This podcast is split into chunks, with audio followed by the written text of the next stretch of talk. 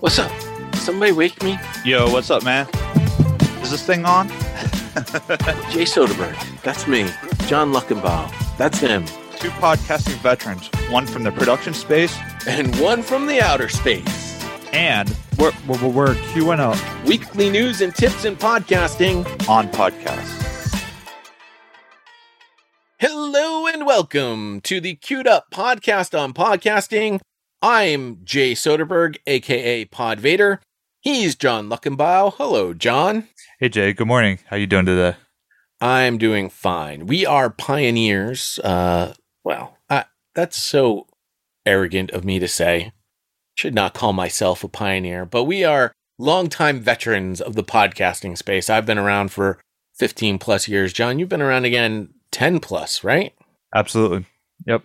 We're giving you a weekly look on the state of podcasting from a business standpoint and from a technical standpoint. This week, our business topic is going to be all about advertising. We're going to talk a little bit about that Spotify deal, their newest acquisition, and some other advertising stuff. And then John is going to teach me a lesson. What's my lesson this week, John? Microphone techniques, how to improve them. Hmm. I already know microphone technique, but I'm sure I can improve upon them. I'll be interested to hear what you have to teach me this week. As always, you can reach us via the website, which is qd-up.com. That's qdup.com. Uh, John, your email address? Info at qd-up.com. And you can reach me at the real Pod Vader on Twitter. I'm also available on email nextfanup at gmail.com. That's the email for my football podcast, but it's the best. Those are the two best ways that you can reach me publicly. You can find me on LinkedIn. Just search Podvader. I'm pretty easy to find. John, how about you? Are you on LinkedIn? I am on LinkedIn. Yep. Hmm, perfect. There we go. Before we get into our topics, uh, we've been test trialing different recording options. Uh, we've used quite a few so far. What are we using this week, John? This week we are using Cleanfeed. Ooh. What do we like so far about Cleanfeed? We were talking about the audio quality sounds clean. I will say, I think of all the of all the recording setups that we've used so far, we've used Zoom, Squadcast, Zencastr. Uh, we, we've used quite a different number. Th- this one does sound in my headphones the most like you're sitting right next to me. Yes, I agree. I agree. They they do offer the ability to do separate tracks, although you need to have the pro version to have multi tracks. On the uh, free version that we're using, it uses only one track, but uh, the host of the podcast will be on the left side and the guests will be on the right side. Since we're only two people, that works great. But if we had another guest or multiple guests, myself and the other guests would all be on the right side of the track, which could be a problem.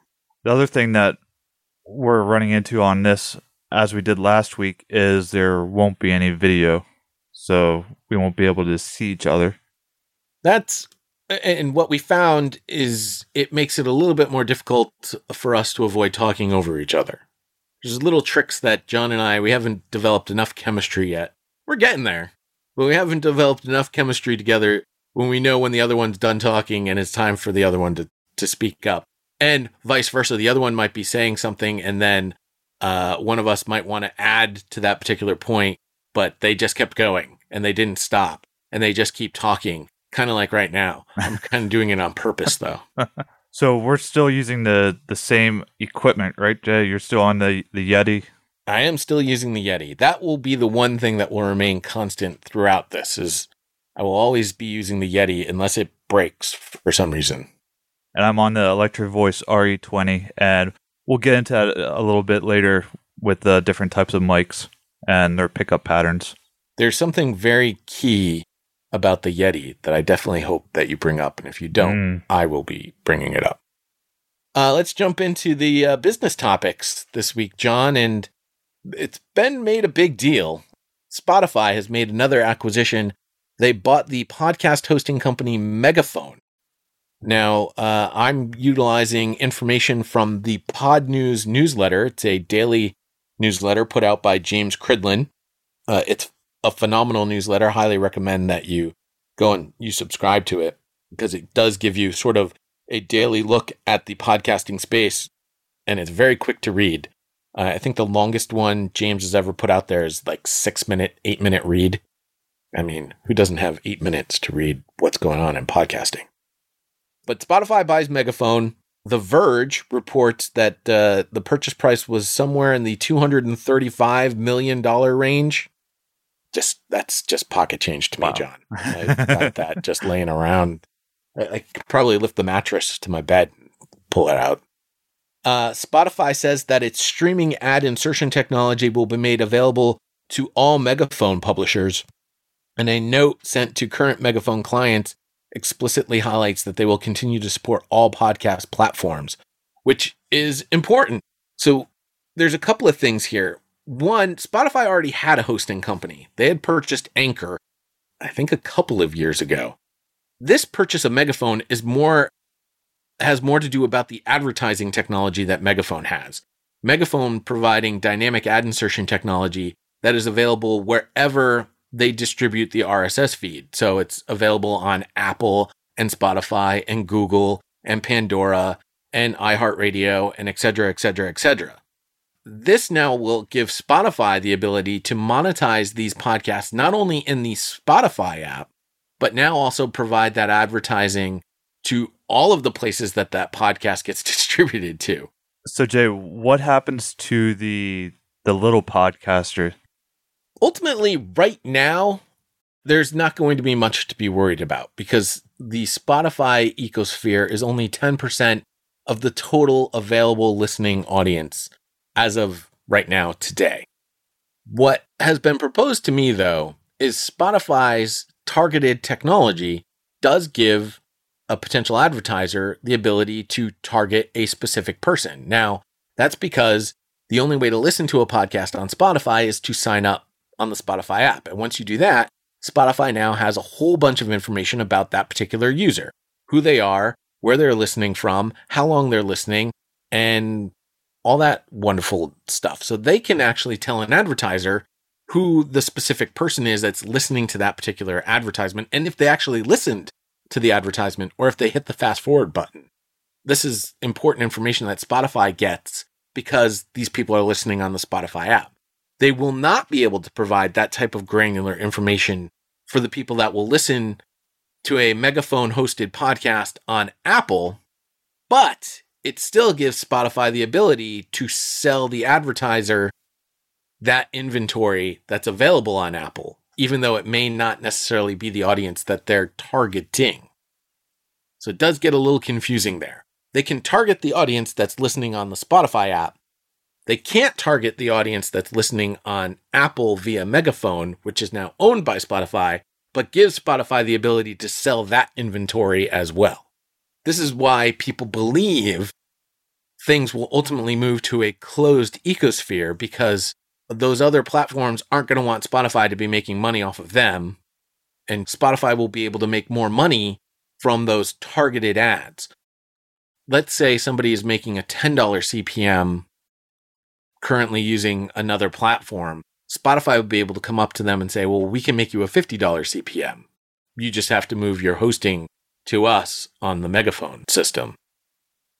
And that's not necessarily going to impact the smaller podcaster because Megaphone doesn't currently deal with hobbyist podcasters.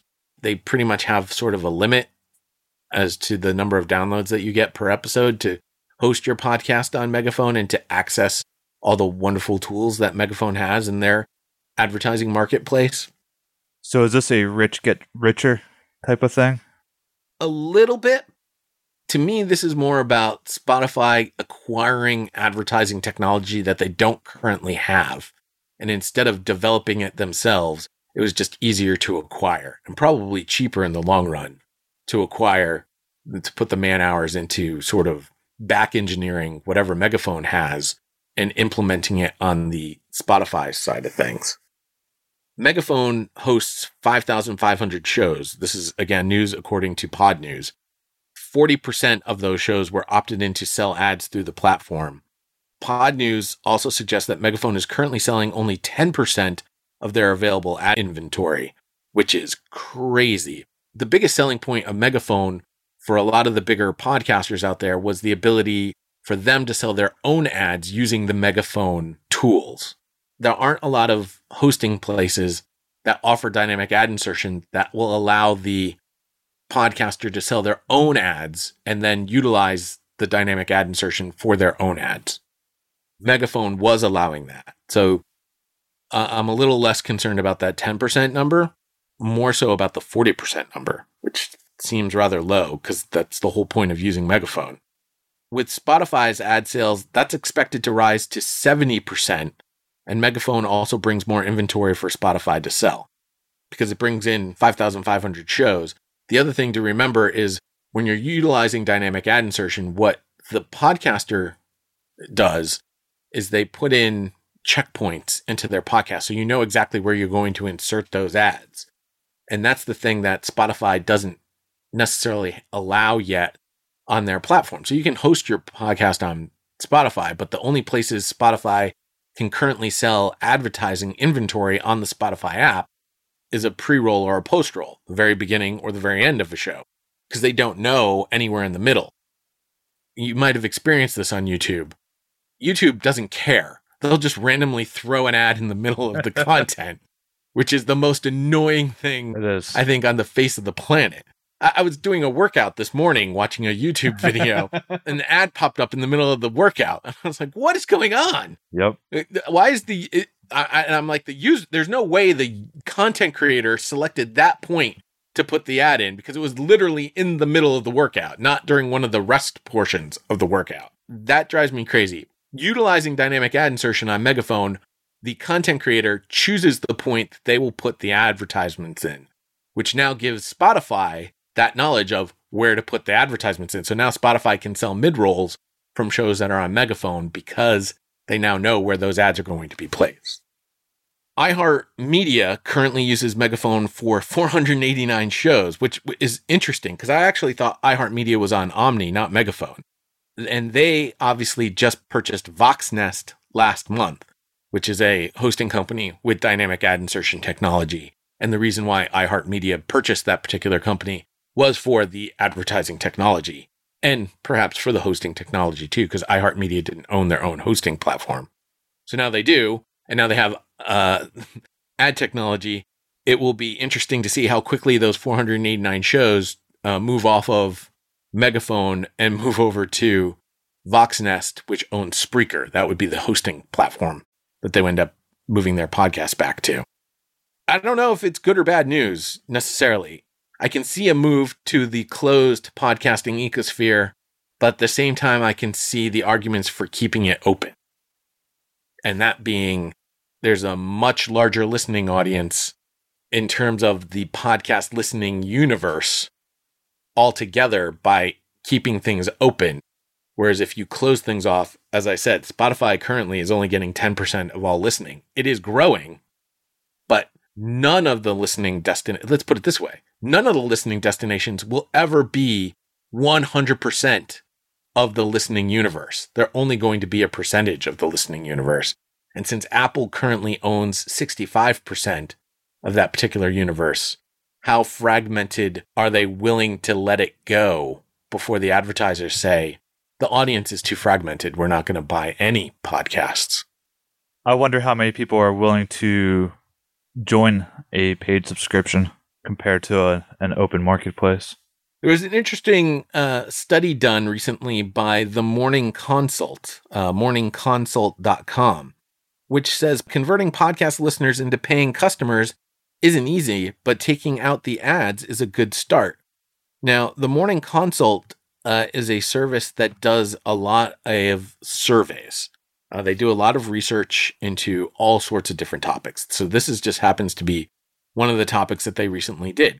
Morning Consult survey was conducted from October 8th through October 11th among 1,287 adults who said they listened to podcasts at least a few times a week.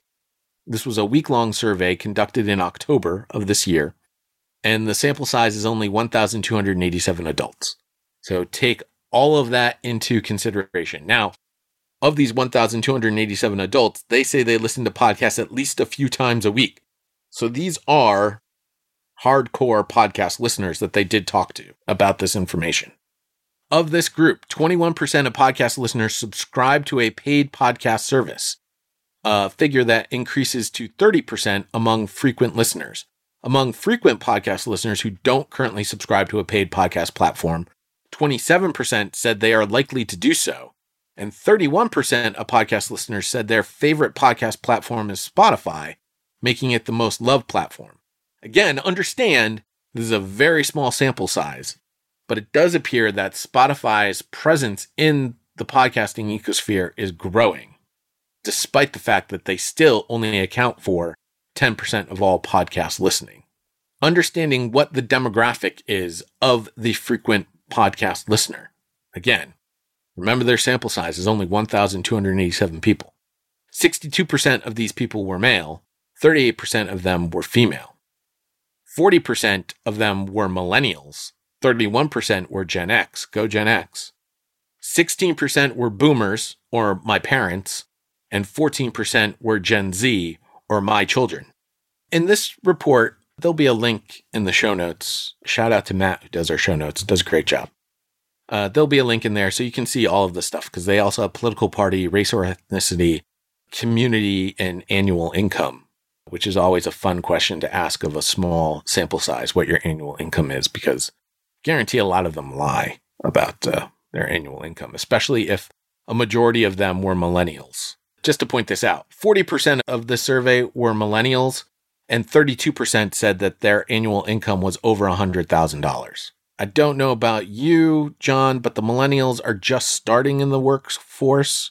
If they're already making over $100,000, I'm super jealous. Uh, yeah, man. We're in the wrong game. Right, exactly. So, anyway, the Morning Consult uh, said that one in five podcast listeners would subscribe to a paid platform. Amongst all podcast listeners, 67% said they were unlikely to subscribe to a paid platform.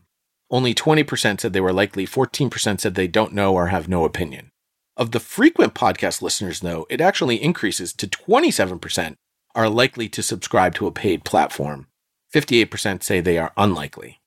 I find this interesting, John, because I still believe since we have over 1.6 million podcasts in the Apple Podcast listening app, and we'll talk about those at the end of the show. There's so many different versions out there. Why do I have to pay to listen to this content? I don't have to, unless it's something that's super targeted or super niche that I can't get anywhere else. And that's kind of what we were talking about with the megaphone acquisition. If it's going to this closed market, these numbers here, it seems like they're more likely to stay away from Spotify rather than listening for free on on Apple. True. You can listen for free on Spotify, but it'll be an ad supported when you listen for free. I will tell you, as I listen to a majority of my podcasts now on Spotify, and that's only because I was so old school for the longest time. I still had an iPod that finally died on me uh, last year. I switched to Spotify, and so I've gotten myself into a habit of listening on Spotify. Me too. There's still a couple of podcasts I have to listen to on my Apple Podcast app, which I don't prefer because I, I don't find that experience to be one that is very enjoyable. Hmm. Sorry, Apple. I'm just being honest. Uh, the, the Apple Podcast app is not fun to No, try and listen to your podcast. That's why I like the iPod. The iPod was great because I could plug the iPod in, I downloaded the podcast I wanted to listen to, and bam, I listened to them. And every now and then I would delete the old podcasts off the iPod and keep adding new ones.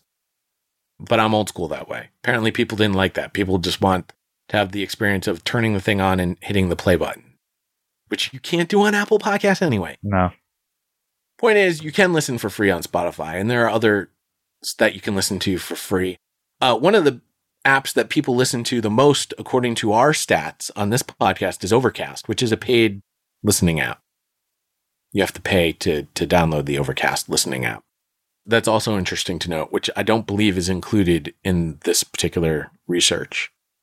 Ad free services bundling is most likely to motivate non subscribers to check out paid platforms.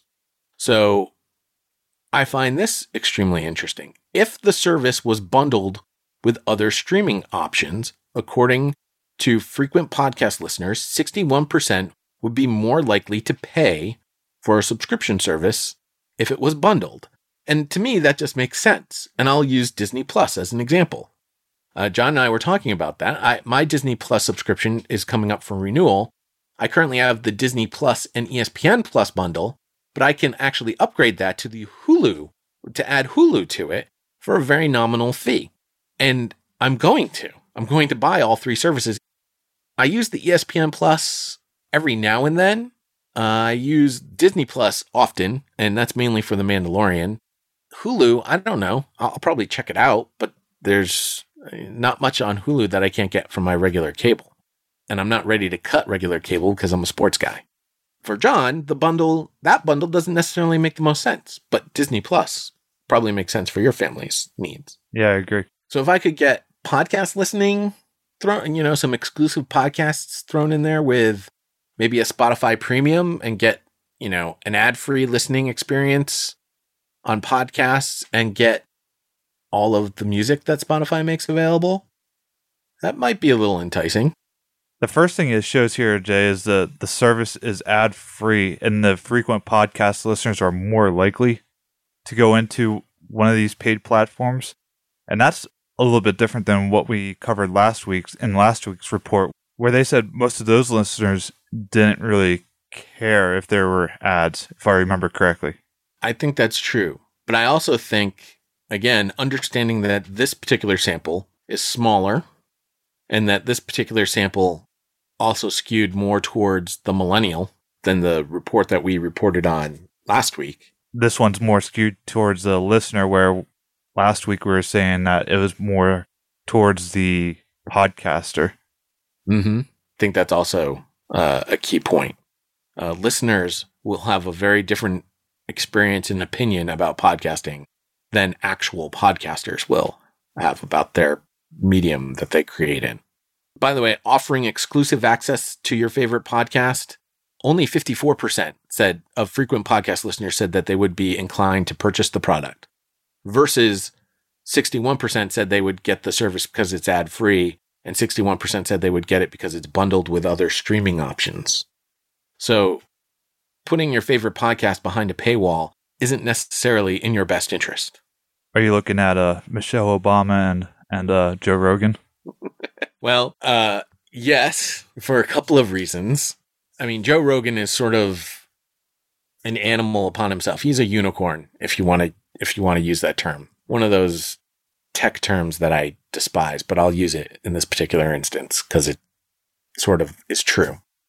Uh, the Michelle Obama one, there was a rumor, and I will I will state that this is a rumor. I'm re uh, what I'm about to say is a rumor. It is not fact. it is not based on anything that I know. It, as a matter of fact, I have no inside knowledge to this whatsoever. But there was a rumor that the Michelle Obama podcast, which was originally offered as a, a Spotify exclusive, was then released everywhere so that people could listen to it. The rumor was that Spotify couldn't meet the demand by leaving the podcast exclusive to the advertisers that had pre bought into the podcast. So they needed some make goods. And the best way for them to get the make goods was by offering the podcast everywhere instead of just the small 10% of the total listening universe that could listen to Michelle Obama's podcast. You can look at that rumor and you can see how you can engineer it so that it sounds extremely factual. At the same time, you can you can also say that the reason why it was offered everywhere is just because the topics that Michelle were tackling were based on the election that we just had and it was too important to leave that message in one area. They wanted to get the message out to more people. You can take both of those however you wish to. And I will restate that what I had said before about the make goods was merely a rumor. And I could probably get myself in trouble for restating rumors, but I, I, I still think it's important to report on things that are out there in the universe. Now, the podcast listener's optimal price tag for a podcast platform subscription. How much money do you think people are willing to pay to get their podcasts, John? As little as possible. you would think. The optimal price between all adults and podcast listeners falls at $10. And I'm assuming that's $10 a month. Yes, monthly fee. Uh, amongst all adults, the optimal price is at $7. Their lowest price is at $5. Amongst podcast listeners, their lowest price is at $8. Their highest price, they're willing to pay up to $14 for, for a subscription service. I've said this before, and one of the things that I get most concerned about with all of these streaming options is one, a podcast streaming option isn't just competing against podcasts, it's also competing against Hulu and Disney Plus and all the television streaming options that are out there. And a user only has so many five to ten dollar a month options in their wallet. So when they get to another monthly fee, they go, Do I have $10 a month for this particular service? Or can I get away with not paying this $10? We Can, will my life be significantly better or worse if I don't pay for this subscription? And I think in podcasting, people don't need to pay at this particular point Not in time. yet. Right. So I think it's dangerous to say that the optimal price is $10 a month, basing that off of a survey of 1,200 people. So again, take all of what has been said here and remember what where this information is derived from and how it was derived. Because I don't necessarily think $10 a month is the sweet spot for a paid podcast subscription. I think it's less than $5 a month. And frankly, I think Less than $5 five. a month is expensive. Wow. Let's put it this way. For myself personally, I will never pay to listen to podcasts. I'll repeat that for everyone to hear. I will never pay to listen to your podcast because I will find the other podcast that I don't have to pay for. And Adam Curry is currently making podcasting 2.0 on the podcastindex.org and he has his value for value system so that you can pay whatever you feel that is that it's worth but at the end of the day they're not making you pay anything to listen to those podcasts until we get to a day where 100% of podcasts have some sort of fee attached to them i will find the free one because there's enough of them out there that are for free Now I think where the the subscription model comes into for smaller podcasters is if you have more exclusive content. You would have your your free podcasts out there, but if your audience is looking for more information on a specific topic, then those you could put behind a paywall and they can subscribe to that for a fee. Now, this last option here Spotify and Apple are podcast listeners' favorite platforms. First, I would say the question is what is your favorite platform for listening to podcasts? It doesn't say what platform are you using to listen to podcasts. It just says what's your favorite platform for listening to podcasts. That's a very different question Yes. than what you're actually listening to. So, amongst all podcast listeners, and again, remember the sample size 31% said Spotify, 22% said Apple, 19% said Sirius XM owned platforms, which include Pandora and Stitcher, 11% said iHeartMedia, 7% said other, and 10% said none of the above, which don't know how you could have none of the above if there's an other category, but sure, we'll run with it. Frequent podcast listeners now say that 35% Spotify is their favorite podcast platform. 25% say Apple, 17% say SiriusXM, 10% say iHeart. Very small percentage say Wondery.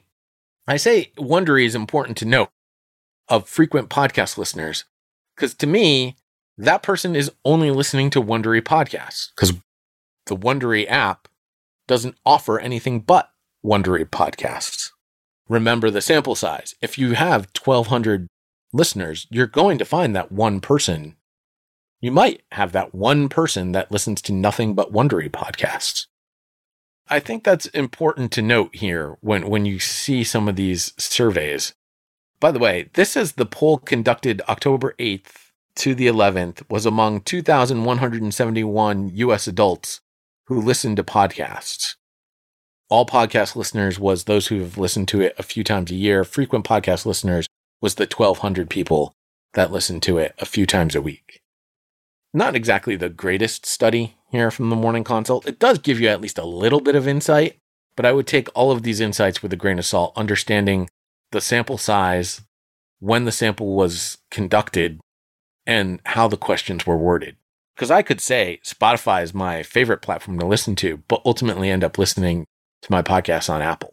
Yeah, I thought that was a little misleading there. When I first read it, I was like, well, that's not true. Apple is the most listened to platform, but it doesn't necessarily have to be the favorite platform, which I agree with. I'd I'd rather listen to a podcast on Spotify than Apple. It's more user friendly, but most people they will listen to it on Apple whether they like it or not. Pretty much. I mean, if you have an iPhone, there's a podcast listening app that's automatically installed on your on your iPhone. If you have a Google phone, there isn't an there isn't a podcasting app automatically installed. No, there isn't. At least not that you can see on your Google phone. And that's always been sort of the contention in the podcasting space is podcasting is really an Apple experience. It's all been based off of Apple. There is a much larger contingent of people that own something other than an iPhone that that potential universe is humongous and that is where the growth for the podcasting industry really lies. And we've been talking about it for years. Spotify is helping to start bridging that gap. And we've seen that in, in research that's been done by some of the other companies in foreign countries that are not the United States or Canada. We're seeing that, especially in Europe, where Spotify is a larger listening platform than Apple. But there's still a long ways to go. And Spotify, according to Libsyn, is still only 10% of the listening universe. And by the way, I will utilize the stats from Libsyn in this particular regard, even though it is only a portion of the total podcasting space, because Libsyn is the largest podcast host in the podcasting ecosphere. John, I think it's time for you to teach me a lesson. Sounds good, Jeff. Let's get to microphone techniques. Now, the audio quality of your podcast depends on several things. And in past episodes, we've discussed setting up the proper recording space. Another key to great audio is how you use your microphone in this recording space. And we'll call this mic technique. We've all heard podcasts where the host or guest is so far away from the microphone it sounds like they're in a different room. And like this? yep, is, exactly. Is you're talking about? Okay. Yes, it is. And we've also heard the podcaster who is sitting so close that you hear the popping and sibilance and mouth clicking being picked up on the mic. Like this, John? Is, is this what you're talking about? I'm, I'm, I shouldn't be talking to the microphone like this. Is that what you're saying? No. And now what I can do in post is kind of level those out a little bit, but it's still going to sound like crap. So most times, sibilance, plosives, clipping, and the roominess that we just heard Jay example for us they can be avoided altogether by adopting better microphone techniques. I should add, uh, because you're using words like sibilants and plosives, some of us, probably most of us, know what those mean, but just in case you don't, sibilance is the s, s sound, the, the sounds that your S's make. And sometimes when you're too close, those S's really become a hiss and can be really aggravating on the ear. Yes. Plosives begins with plosive. The P sounds, especially, can be especially hard. And you'll hear the term popping your P's. Yes. And when you're up close to a microphone, when you pop those P's, you can really hear that that that breath explode, if you will, out of your mouth. Uh, you can you you can minimize that by talking away from your mic and not popping your P's directly into your microphone. You're giving me a lot of work this week, Joe, with your with all this editing. Well, don't correct my examples. As a concept, mic technique is your relationship to your microphone when recording. And these can include things like uh, choosing the best location for your recording, choosing the right microphone, using recording accessories, I would say, and understanding mic position and proximity. what sort of accessories would you use to limit sibilants and plosives? There's a couple things you can do here. You can use a pop filter, which is either an attachment to the mic stand or one of those foam pieces to place over the head of the mic.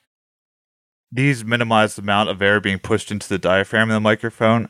They can minimize and eliminate the plosives when you speak, but I'd say they're more for preventing singers from spitting on expensive studio microphones or passing COVID from one broadcaster to another. There's other ways that you can reduce or eliminate plosives by your mic position as well. John, I, I do not necessarily have the best mic technique, but I can tell you on my Blue Yeti, I placed my Blue Yeti on a diagonal Yes. to to my mouth so that I that I'm trying to talk across the microphone as much as possible. It's not directly in front of my face. So again, I'm trying to limit my the the amount of air that I'm pushing in directly into the diaphragm of my microphone so that it limits that. I also tend to talk away from the mic. I don't Correct. talk I don't talk off the mic way back here. my mic is probably further away than what most people would tell you Yeah. what the average distance should be from your microphone. Well, I agree. I mean, my microphone is also on an off axis angle, but what I generally say for the distance away from a microphone is about four inches is a good starting point. An easy way to figure this out is if you put your fist up be- between your mouth and your microphone, that's a, a good starting point. Now, different mics have different levels of sensitivity, so you want your tone of your voice to sound full and upfront like a natural conversation, so you, you might have a little bit of adjustment depending on the mic. Yeah, I will tell you, I just pulled out my ruler and I'm about, I'm almost about a full foot away. Okay. And I know that's not perfect mic technique, but that's sort of where I feel comfortable with. And again, I would say I would add this to your lesson is whatever position you end up deciding works best for you, just make sure that you remain consistent with it so that when you are in post production and you're doing the things to sort of fix your audio quality, it will remain consistent throughout. That's right. So, the microphone. After you choose the best location for your recording your podcast, which we've covered that in past episodes, you don't need an expensive microphone to create the best audio files, but knowing what kind of mic to choose, that is important. And there's two different types of mics that are more prevalent in, in podcasting. One is the condenser mic, and the other is a dynamic mic. The condenser mic is crystal clear, but that also means it picks up imperfections in the environment around you. I recommend these in professional studio settings or if you have a lot of extra time to do editing. The dynamic mic is great for podcasting. They're a lot cheaper than condenser mics, and more importantly, they are less sensitive to your environment and can handle higher sound levels. Now, on your dynamic microphone, you should choose one that has a cardioid polar pattern, which refers to the space around the mic's capsule where it's most sensitive. For example, in, in front of the mic, it, it isolates a speaker and it reduces unwanted background noise from all other angles. Do you know what the cardioid pattern looks like? I do. It looks like a butt. That- That's not the answer I was thinking, but I will tell you on the on the Blue Yeti, you have a couple of different options, and I'm going to move my microphone, which again is not the best mic technique, so I can look directly at this. So now I should sound like I'm behind my microphone. Mhm. But there is there are a couple of different settings, and the first two on my microphone, the first one is uh two overlapping circles, which you definitely do not want as No. your setting on your Blue microphone, Blue Yeti. The second one, it looks almost like a full circle. It looks almost like it looks like a gumdrop. And you don't want that one either because that's going to take pick up too much sound from your surrounding area. And then the next one is the butt. it looks like it looks like an upside down heart. Uh, that's the answer I was looking for. more- to be a little bit more exact. If you had a wet bottom and you were to sit down, it would leave this type of impression as well. Uh, and then the last one on here is two smaller circles connected to each other, and you definitely don't want that one. So this is the this is the butt uh, symbol. This is for the cardioid. Now this is what it sounds like on the very first one. I can already hear a difference, by the Mhm. way, in my headphones, which is Yes. absolutely outrageous. The gumdrop symbol. Uh, again, I'm still talking across my microphone on the diagonal, uh, which is probably why that first one, the overlapping circles, sounded different. And now, two circles that are next to each other.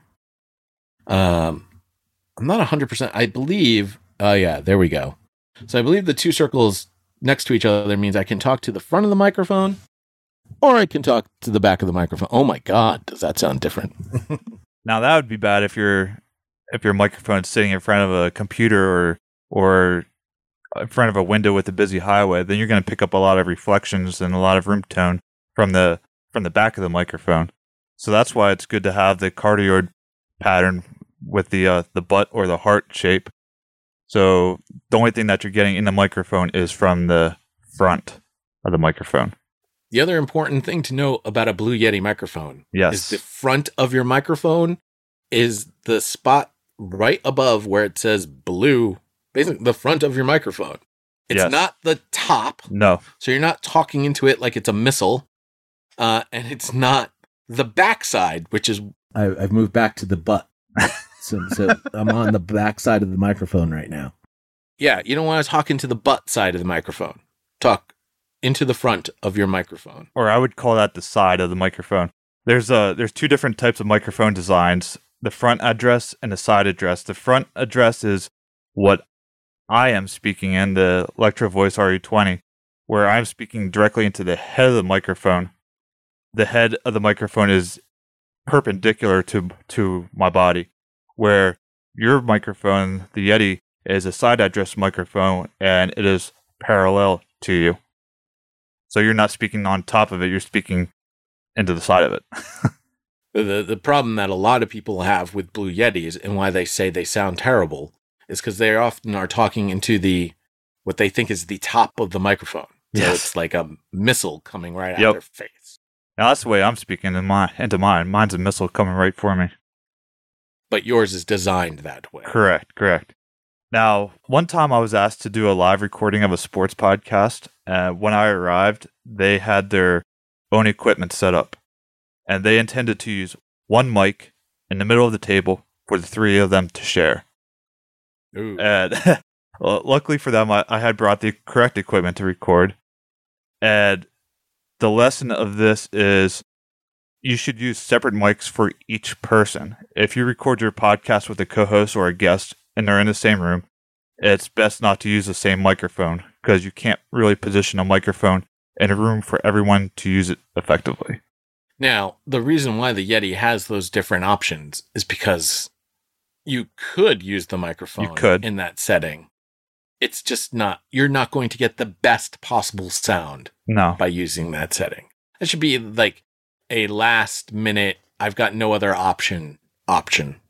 once you have your your microphone set up, there's a couple other things that you can use to improve your your mic setup. One is headphones. You have to know how your recording sounds. So not only to hear your voice, but also taking a second to listen through headphones can alert you to ambient sounds like cars, hum from electronics, the HVAC system running, my printer cleaning itself, things like that you should use a mic stand. Now, an easy solution is a desktop stand, but also be mindful of bumping the desk, typing on your keyboard, and yes, and clicking the mouse. Having a mic stand that isn't attached to or on the desk could be helpful if you have any nervous twitches while recording or if uh, you're you're heavy-handed. Oh, I'm sorry. Uh, am I not supposed to do that? Well, you're, wait, oh, sorry. perfect example. Of course, we've already covered the having a pop filter, but there's other ways around a pop filter by having your mic off axis. Yeah, I've never been a big fan of the pop filter. So the so th- there's there's a couple of different pop filters. There's the one that sort of connects to the microphone and then it's off. It's off of the microphone and there's like a big circle. Yes. You'll see a lot of people do this and they'll use uh, pantyhose Yeah. to make this, to make their own sort of DIY pop filter, if you will. That one's mostly fine. The the one that you put directly on top of your microphone, though, that one can bring a muffled, a little bit of a muffled sound yes. to what you're recording. And on that instance, usually when I use when I use a pop filter like that, you will find me talk much closer, to my microphone because it does muffle the sound quite a bit. Those are also handy if you're recording in a windy environment or a noisy environment. the other thing is as you mentioned before in the now covid era uh, uh, of things when i've when i've watched my favorite radio shows do their television programs you see them at the end of their show start taking the pop filter off of Yep. the microphone because they're not sharing their pop filters anymore One more tip. Uh, it's something that I've learned over the years, miking location sound. It's be mindful of what you're wearing and doing while recording. Not only the nervous ticks, but jewelry, jackets, scratching your beard, squeaky chairs, all these can be picked up in the microphone as well. trying to give you all the bad sound that i can possibly give you john to to provide the examples for the listening audience And I will have to keep those in there. in this particular section but just know that i do these all during the podcast and john takes them all out For those that edit their own podcasts, if you de-ess through a lot of processing, it could uh, negatively affect the quality of the of the audio, and it might unintentionally give your speaker a lisp. Yes. I've noticed. So, uh, not only when I've done de-essing, but when I've done any sort of sound removal or EQing, while it might sound great for that one particular area that I'm trying to fix to make it sound really, really nice, if you apply it to Apply the all. entire recording, Yep. it can oftentimes make the rest of your recording sound really, really bad. Be careful of that. I, I find I have this problem mostly when you, you mentioned before, like when the air conditioning goes on and off in the background and I hear it and the hum is really loud. Yep. And I try and remove it and I decide I'm going to remove it from the entire show. And then all of a sudden, the next thing you know, I sound like this. I don't know why. I don't know what happened, but for some reason, I don't sound right. As we've been saying the past couple episodes, better equipment can certainly improve sound quality, but the average listener isn't going to benefit from that as much as learning basic mic techniques. Good mic technique can elevate a cheap microphone, but poor technique can ruin the recording on all microphones. You can't fix everything in post. If your recording is crap, it's probably going to still be crap. Hmm. Yes, I believe there's a there's a common phrase amongst engineers out there about crap in, crap, Crap out. out. Hmm. Yeah. All right, John. Uh, thanks for that wonderful lesson. I don't know if I was a help or a hindrance in that particular regard, but uh, I hope I, I hope everyone got at least a little bit of a smile and a chuckle out of my examples. mypodcastreviews.com uh, is where we'll get our insights into the growth of podcasting, at least in the Apple Podcast listening app. And these are courtesy of My Podcast Reviews by Daniel J. Lewis. And John, Daniel has once again tweeted at the real Pod Vader. He said to proactively respond to you. See how good I am at saying I'm going to do things that I don't do? I was adjusting some things on my data and still working on updating the historical data, but it's now all reconciled again, including fixing the August asterisks I hated seeing. For any of the things that we've discussed regarding my podcast reviews, Daniel J. Lewis has gone in and fixed a lot of those issues. it looks like it. Great. So we are currently up to 1,615,478 total valid podcasts in the Apple podcasting app. John, how many total episodes are available? A lot. Forty million seven hundred forty-five thousand seven hundred thirty-two. In the month of October, the total was 1.582 uh, million podcasts. The month of September, 1.498 million. So you can see the amount of growth from September to October and currently where we are now here in the month of November. There were in the last 30 days 99,232 podcasts added to the Apple podcasting app. How many in the last 90 days, John? 281,630. That is crazy. Remember, pre COVID, we just reached the 1 million mark. Just in the last three months, we added almost a third of what we had total before COVID. People are recording podcasts like they're going out of style. Literally, the joke, everyone has a podcast, isn't a joke anymore. it is. It's true. There were 10,249 podcasts removed in the last 30 days. How many were removed in the last 90 days? 34,824. Now, podcasts may be removed manually or automatically from Apple Podcasts for technical problems, hiding or removing by podcaster's choice, or policy violations. Apple does not remove valid podcasts for being inactive. For instance, a person may decide that they're going to create a podcast and then they'll just stop doing the podcast, which is something we talked about Mhm. last week. As always, we'll keep our eye on all of the new stuff that gets added and removed uh, via mypodcastreviews.com. Thank you so much to Daniel J. Lewis for doing all of this heavy lifting and work. And uh, thanks for proactively tweeting me so I don't have to reach out to you myself. of course, if I ever do have a question, I will reach directly out to Daniel J. Lewis to get more information about what it is he's seeing in the raw numbers in the Apple Podcast app. Uh, another big shout out to our buddy there, uh, Joey, who does uh, Joey's Totally Tech. Uh, hopefully, you've had a chance to listen to an episode by now and give Joey a shout out and say, hey, I heard you from the Q'd Up podcast on podcasting. John, any last words before we say goodbye for now? Go Eagles.